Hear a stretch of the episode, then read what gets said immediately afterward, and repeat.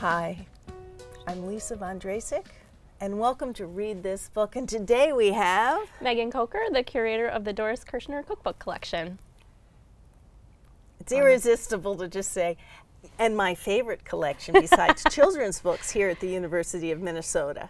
So, what do you have for us today? So today I brought two books that um, I think go together, are a nice complement. So we'll start with uh, this one. Both came out in 2015. Um, and the first one is Fire and Ice Classic Nordic Cooking by Darra Goldstein. Uh, this one is beautiful if you just start opening it up.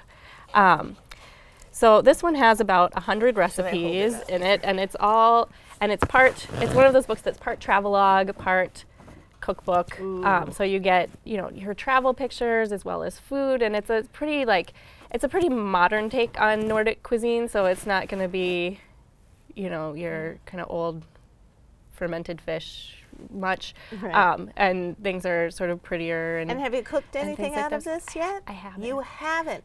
There's a there's a phrase for comfort that's been a lot in the news lately. oh yeah, Who- Hygge. How do you pronounce it? I don't know, but we'll we'll have to see librarians who should look things up.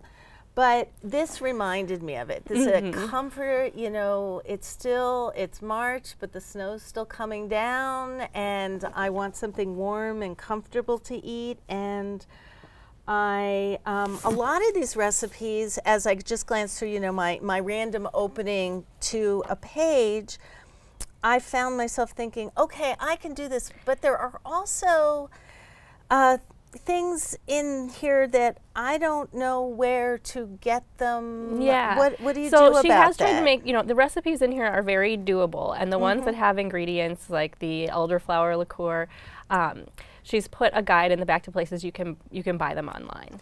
so you can have So this stuff we delivered. do. Yes, we live in this wonderful age Where- where where things just show up at our doorstep. So But It is yeah, available, some and she's it, given a you know, guide you as to think where of it as like things. stews and things like. But doesn't this look refreshing? The shrimp, and, salad? asparagus, yeah. salad. So that's a nice spring dish. Mm-hmm. And I'm actually thinking, mm, I could make that. You know, You anything with less than 20 ingredients, I'm kind of good. Yeah, and this book So a lot of this. is very much. And one of the things that I saw when I opened it before was um, rye. hmm There's a lot of rye. There's in a the lot of recipes. So it's a rye porridge with dried cranberries. So Mm. I'm looking forward to that. yeah.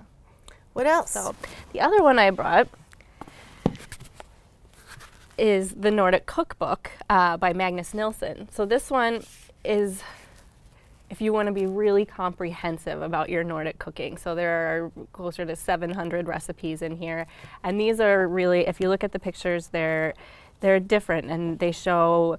There's a lot that show people and places, and so you're getting a real sense of what it's like to live in Nordic country. This is what the people look like. This is what the food looks like, and he gives a very uh, good description, uh, good descriptions of you know this is like technically the way it should be made for things. And sometimes he'll say, you know, but I like it better this way, or So there's know. the grandmother way, uh-huh. and then there's the way a modern cook might prefer. Right. Not a pound of butter. mm, I don't know that he'll edit out the pound of butter, but Well, I just Yeah. you know you might you might adjust it for modern tastes. Is Mm-hmm. that what you're saying? yeah, you could do that. And so, and he shows a lot of uh, people in restaurants and people eating and scenes.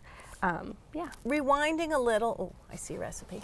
Um, rewinding a little. Um, I meant to start with how do you define Nordic? Ah, they all define it in the beginning. It is.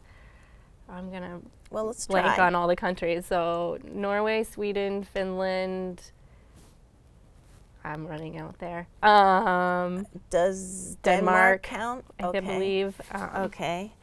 And um, what I oh yeah. Iceland. Iceland. That's so one. so yeah. I did notice this as you open the book. So here's apple cake, Mm-hmm. and it has all the different countries how they say it. Mm-hmm. So in Iceland and Denmark and Sweden, and then it talks about that preparation and where there may be a change. Mm-hmm. So if your family has a preference for, say, cardamom, you understand where that comes from. Right. Wow. Yeah. So this one is if you want some very authentic, very you know this is what people eat in Nordic countries, and it, it's very comprehensive in that.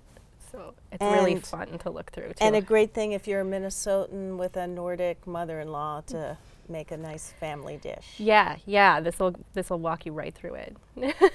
Well, thank you for being with us here today, and it's been a delight to share these books. And remember, the University of Minnesota is open access. Anyone can make an appointment to come look at our treasures. Mhm.